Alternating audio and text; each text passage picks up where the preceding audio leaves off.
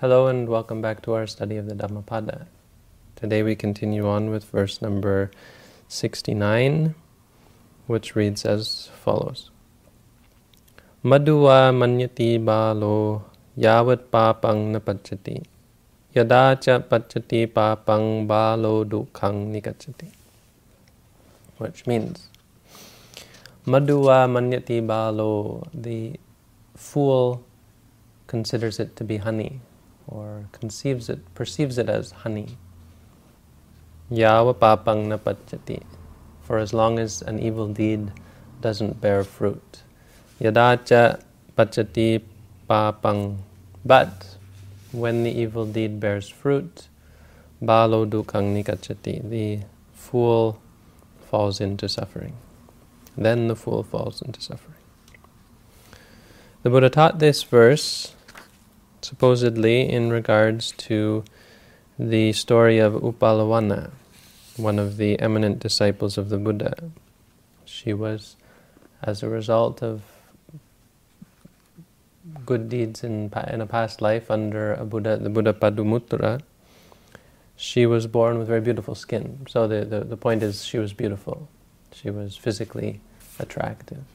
And as a result of that, she had many suitors her father was in a great state of consternation because he couldn't figure out what to do when he had all of these high uh, class young men, or these high class old men, uh, pressing their their sons uh, upon this this upon him, uh, requesting his daughter's hand in marriage. So he he had to choose between very powerful people and he knew he wouldn't be able to satisfy them all, and there was no way he could really get out of it. So he conceived of a plan. He brought he he, he called for his daughter, explained the situation to her, and she said, "Well, what are we going to do?" He said, "Well."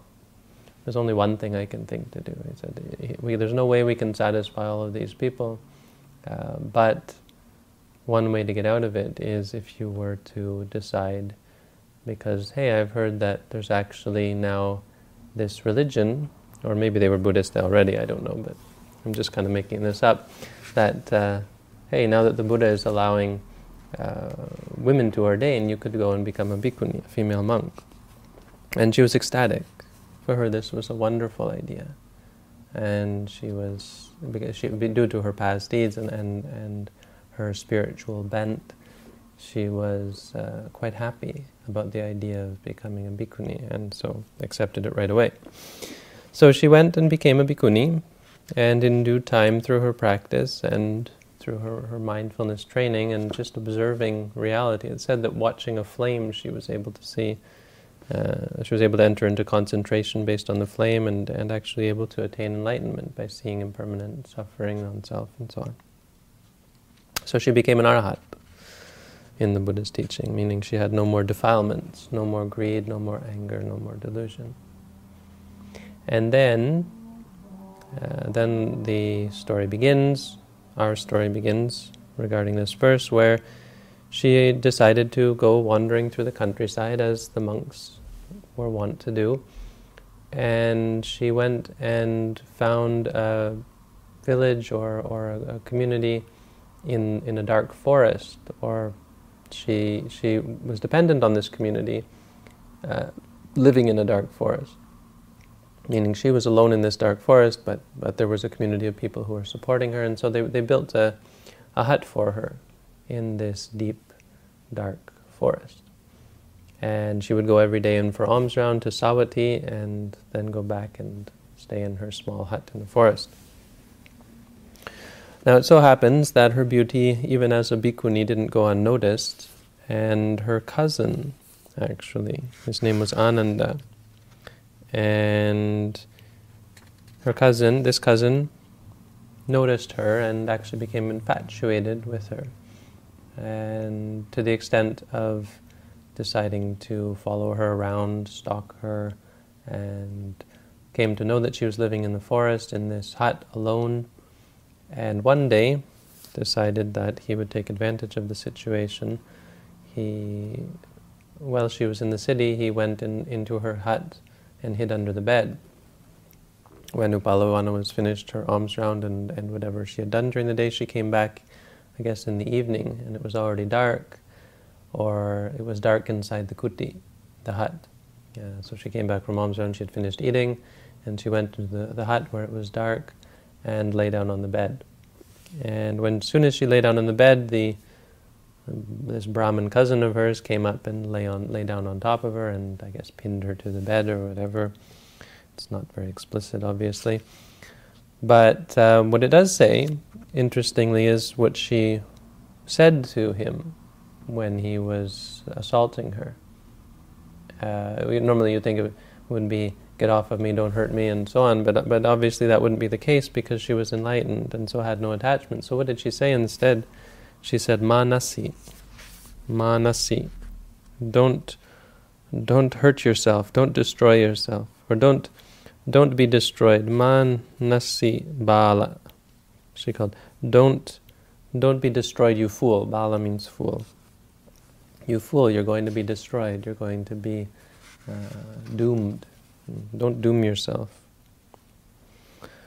He didn't listen and went on with his sexual assault. When he was finished, he got up and ran out of the hut but as soon as he got out of the hut, the story goes that through the weight, due to the weight of his evil deed, the earth wasn't able to support him, and so just like other, there's other stories of this happening, like with Devadatta and so on. He sunk into the ground and was, the earth opened up underneath him, and he, he, he sunk into the ground, and the flames came up, burned him to death, and he died and went to hell. This was um, so. So th- this obviously was a sort of uh, big deal, and the monks were be ta- were talking about it, and everyone was talking about how, how, how insane it was that this man would do such a thing, would would think that he could he could actually derive happiness from this. And of course, there was talk about how how amazing it is that the earth responded. Now, people who don't think that this sort of thing is possible, obviously, it goes against our the laws of physics and so on. But we have interesting examples of this. Um, there was a case on on my teacher's 80th birthday. Uh, he sort of gave up the will to live. And they talk about how when the Buddha gave up the will to live, the earth shook, right? Uh, the Buddha was 80 years old and he decided he didn't want to live anymore. He made a determination to give up and pass away. And uh, my, our, our, teacher did that on, on his 80th birthday. And that night the earth shook. And I was there. I was in Chom Tong, so this isn't just a story that people tell. I was there and and and was uh, you know, was can can can verify this. So sometimes interesting things happen in the world, and and there may be more to reality than what we think. Obviously, it's not important for our practice or for this story even to uh, believe that the earth actually um, opened up uh, underneath him. In fact, to some extent, you, you, you, get the, you get the suspicion that it was probably the, the weight of the karma was so bad, on, so strong, so heavy, that his mind was corrupt and, and he, he, was, uh, he killed himself or so on. And, and it was as if he, he, he was so quick to go to hell just through his own corruption of mind and, and maybe suicide or, or being murdered or so on, uh, that it was as though the earth opened up and swallowed him whole. So it, the, the, Buddha would often talk like this. He said, a person who does very, very bad deeds uh, goes to hell just as if they were picked up or swallowed um, by the earth and so on. So, but uh, anyway, it was it was a surprise and sort of a shock. And the Buddha said, "Well, this is the case of things. The the fool thinks of it as honey, for as long as the evil deed doesn't bear fruit. But once it bears fruits, then only then do they experience suffering." So then the monks were talking more, and they were kind of thinking, well, even they were some of the young monks, I guess, or the unenlightened ones were uh, saying, "Oh well, even un- even enlightened beings want to enjoy themselves once in a while," and kind of implicating Uppalavanna that that obviously if she had sexual intercourse, it's because she still has defilements left. And the Buddha said, "Well, that's That's ridiculous. Certainly not the case. And he went on to give them more teachings and so on. And finally, the Buddha, as a result, instituted a rule that the bhikkhunis should not live alone in the dark forest, which I think is reasonable. There's actually no, I'm told there's no actual rule in the Vinaya. You only find it here in the Dhammapada commentary, where he says that rule. So again, may not be uh, canonical. We only have the commentator's word on it, as far as I know. But it does make a little bit of sense, considering um, the problem that men have with some men have some men have with women living alone in the forest, meaning problem containing themselves.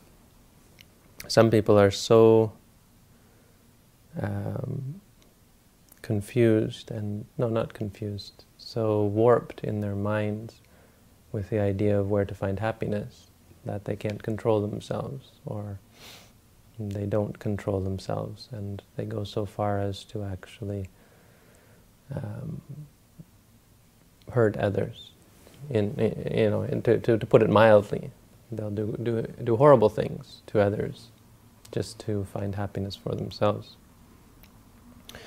So this is, um, according to Buddhism, this is a like this is called sweet poison, and so this is what the Buddha means by something that is like honey. So question is, how, what does this have to do with us and our practice? I'm assuming that we're all uh, at least stable enough to avoid uh, doing horrible things to others for our own happiness. But um, it may just be a, a, matter of degree.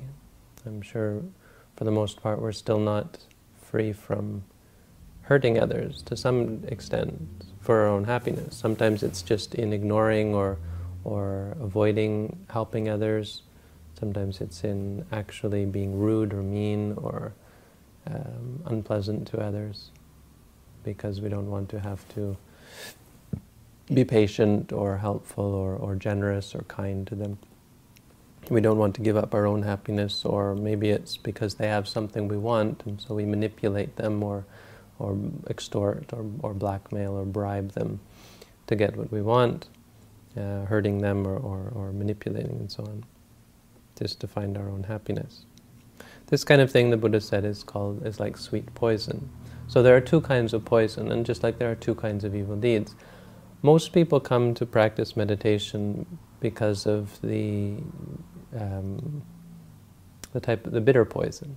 You know, when when you're poisoned, uh, it's it's much easier to know that you're poisoned when it's when it's something awful, when it's unpleasant. So bad deeds that actually cause us suffering, that are actually unpleasant, are much easier to see and much easier to um, elicit a sort of a desire to be cured from the poison. But when the poison is sweet, it's much more difficult to want to be cured. So when you are in great pain and you get upset about that, that upset, we want to be free from the upset. We want to be free from the anger. So bitter poison is like ang- is, is anything based on anger or unpleasantness. When you have anger issues, when you have pain issues, uh, depression, fear, anxiety, all of these ones we want to be free from. It's not as common to find someone who wants to be free from the, the, the, the sweet poison, which is the greed based. So, for the most part, and the Buddha said this many times, the world is um,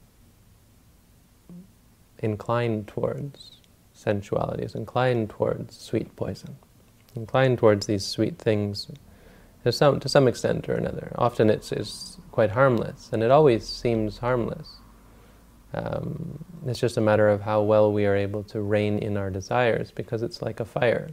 If you aren't able to keep it in check, it can lead and escalate. So it begins with ordinary um, attraction towards someone, and then it goes into um, desire, and then it becomes uh, addiction, and it you know, escalates. And so it's a matter of the person's ability to contain their, the balance in their mind, their ability to be mindful, and the wholesomeness that's able to keep this in check. Because um, in the end, it's it's um, simply due to wrong view, to the idea that this is somehow going to bring us happiness. So uh, whether it's whether it's in in something that is quite harmless, or whether it's all the way to the extent of actually sexually assaulting someone. But the point is that it is something that only causes suffering in the end, and this is what is much more difficult to see than in regards to anger, in regards to the negative emotion, the, the, the anger-based or the aversion-based emotions. With uh, desire-based, so addiction, um, there is a, a, reaffirmation in the mind. So every time you uh, achieve that which you desire, there's the reward system, the brain. The brain, the brain reminds, the brain remembers that and, and stores it. So you can see this every time you see or um, maybe experience that which you desire.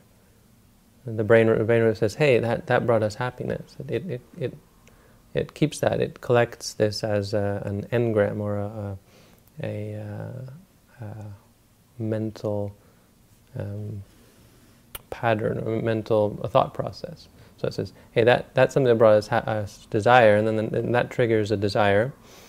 Or that, that brought us happiness, and that triggers a desire, and then the desire triggers the action to go and get it, and then getting it triggers getting it. And the going for it triggers getting it, and then the getting it triggers the, or, or reinforces that, um, that perception that that thing is going to bring us happiness. And so it, it it's self-affirming. Now, anger isn't so much self-affirming, uh, or it's self-affirming in another way. It's affirming in the sense that we, we, you get angry, and then you don't like that because it's unpleasant, and so you get more angry. But because we uh, attribute the anger to the object and not to the actual anger, or we attribute the suffering to the object. This thing is making me un- unhappy, instead of the anger making us unhappy. So it goes the other way. That one easier because it's it's unpleasant but the uh, but sorry, but still habit forming because of the misattribution. We attribute it to the actual object. We hear loud noise makes us angry. The anger is unpleasant, so we get angry at the fact that we're we're unhappy. But we get angry at the noise. We're always thinking about that noise is making me unhappy, when in fact our own anger is making us unhappy, not the noise. And so on, or or or whatever the experience might be. But that's the kind of thing that someone wants to fix. Now, no one wants to fix something that's bringing you happiness. It's like, that's the thing that brought me happiness, and there's nothing wrong with that. We think, well, that's great. Except eventually, whether it be a small, um, innocent sort of desire or whether it be a large one, eventually, at some point, it bears fruit. And this is what you have to understand. You think, well, but it did bear fruit. So going after something means getting it, and that's the fruit of it. But it's not. The fruit of getting is, or the, the, the getting of something is the fruit of our ability to get, our, our, our situation.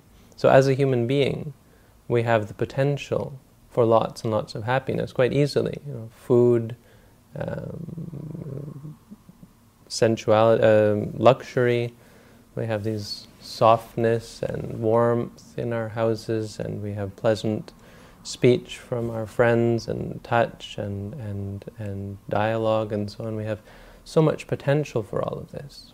And that's all here for some reason. It's the reason is that we were born as a human being in the situation that we are. If we were in a different situation or not born as a human, things would be quite different. So our ability to get pleasant, to, to obtain pleasant experiences, uh, is is what's what's allowing us to get the pleasant sensations. It's not the the, the actual seeking that's doing it. Uh, not not um, not completely. It's not enough. So many people want pleasant experiences, but aren't able to get them. The fact that we can get them is a huge part of our actually getting them. The the, the position that we're in.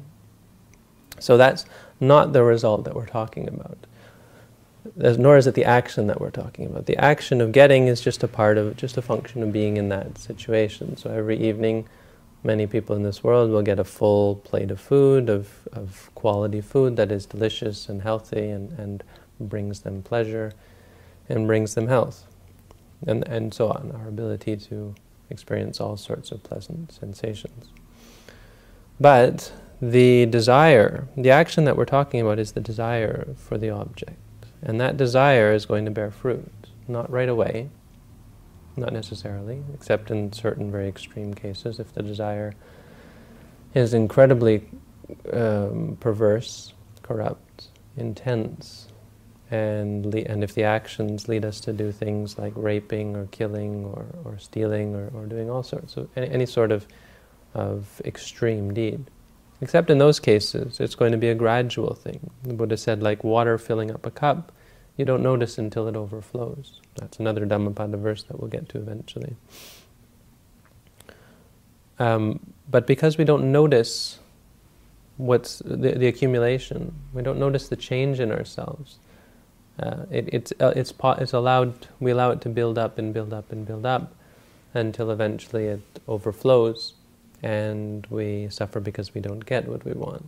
We suffer because we're more sensitive to not getting it. We're, uh, that part of our brain has become obsessed with this, with the experience, uh, or more ex- obsessed. So this is why an ordinary person will become bored easily, will become annoyed easily, will be impatient. This is why we have all these problems of being bored, impatient, and, and uh, um, annoyed, and so on, frustrated easily because we have a need. We've cultivated a partiality and inclination, an imbalance, lack of flexibility in the mind. So the um, the mind becomes accustomed to pleasant sensations and is unable to deal with unpleasant ones.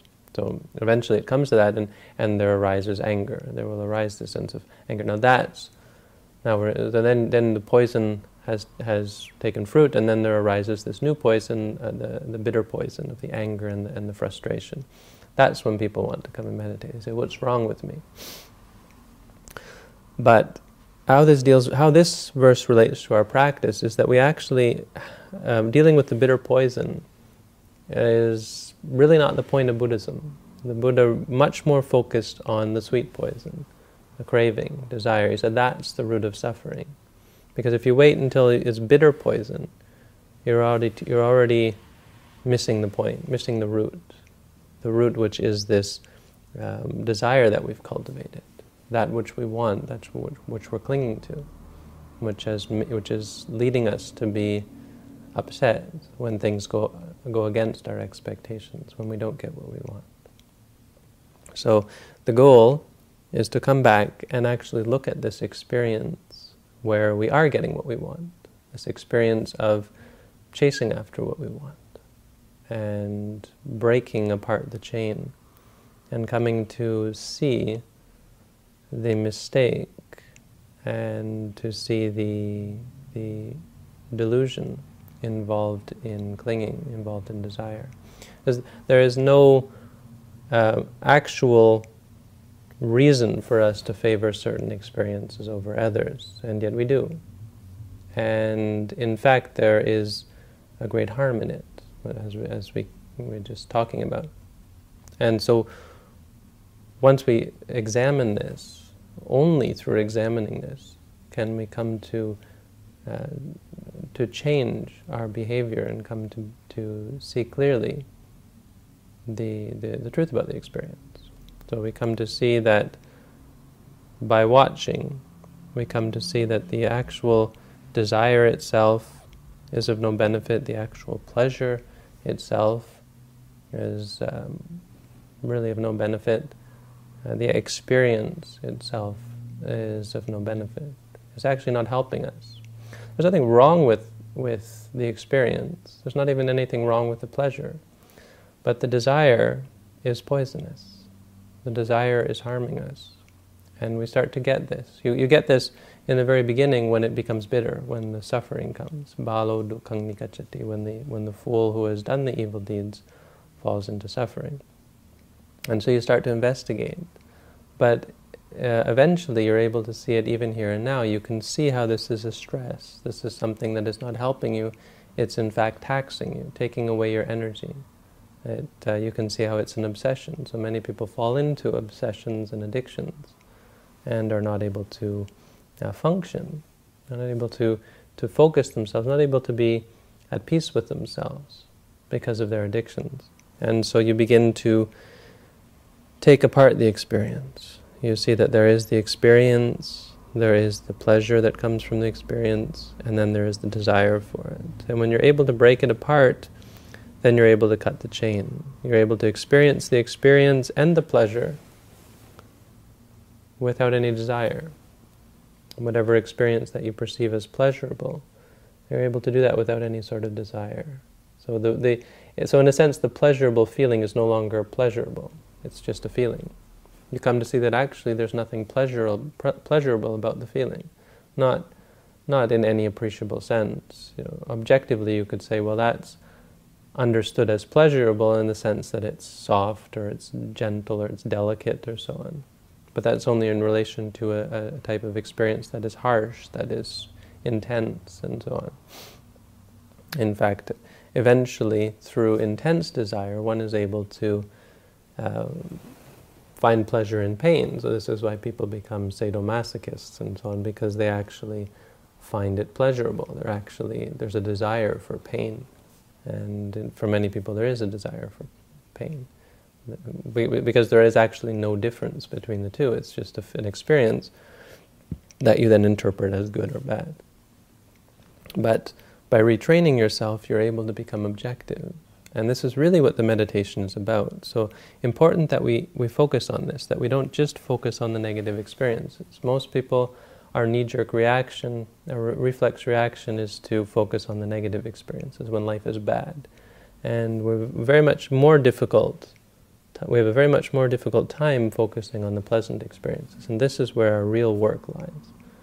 Our training, our practice, as the Buddha said, abijja vinaye sikhang. This is the training to be free from abijja, which is, is desire or lust or greed.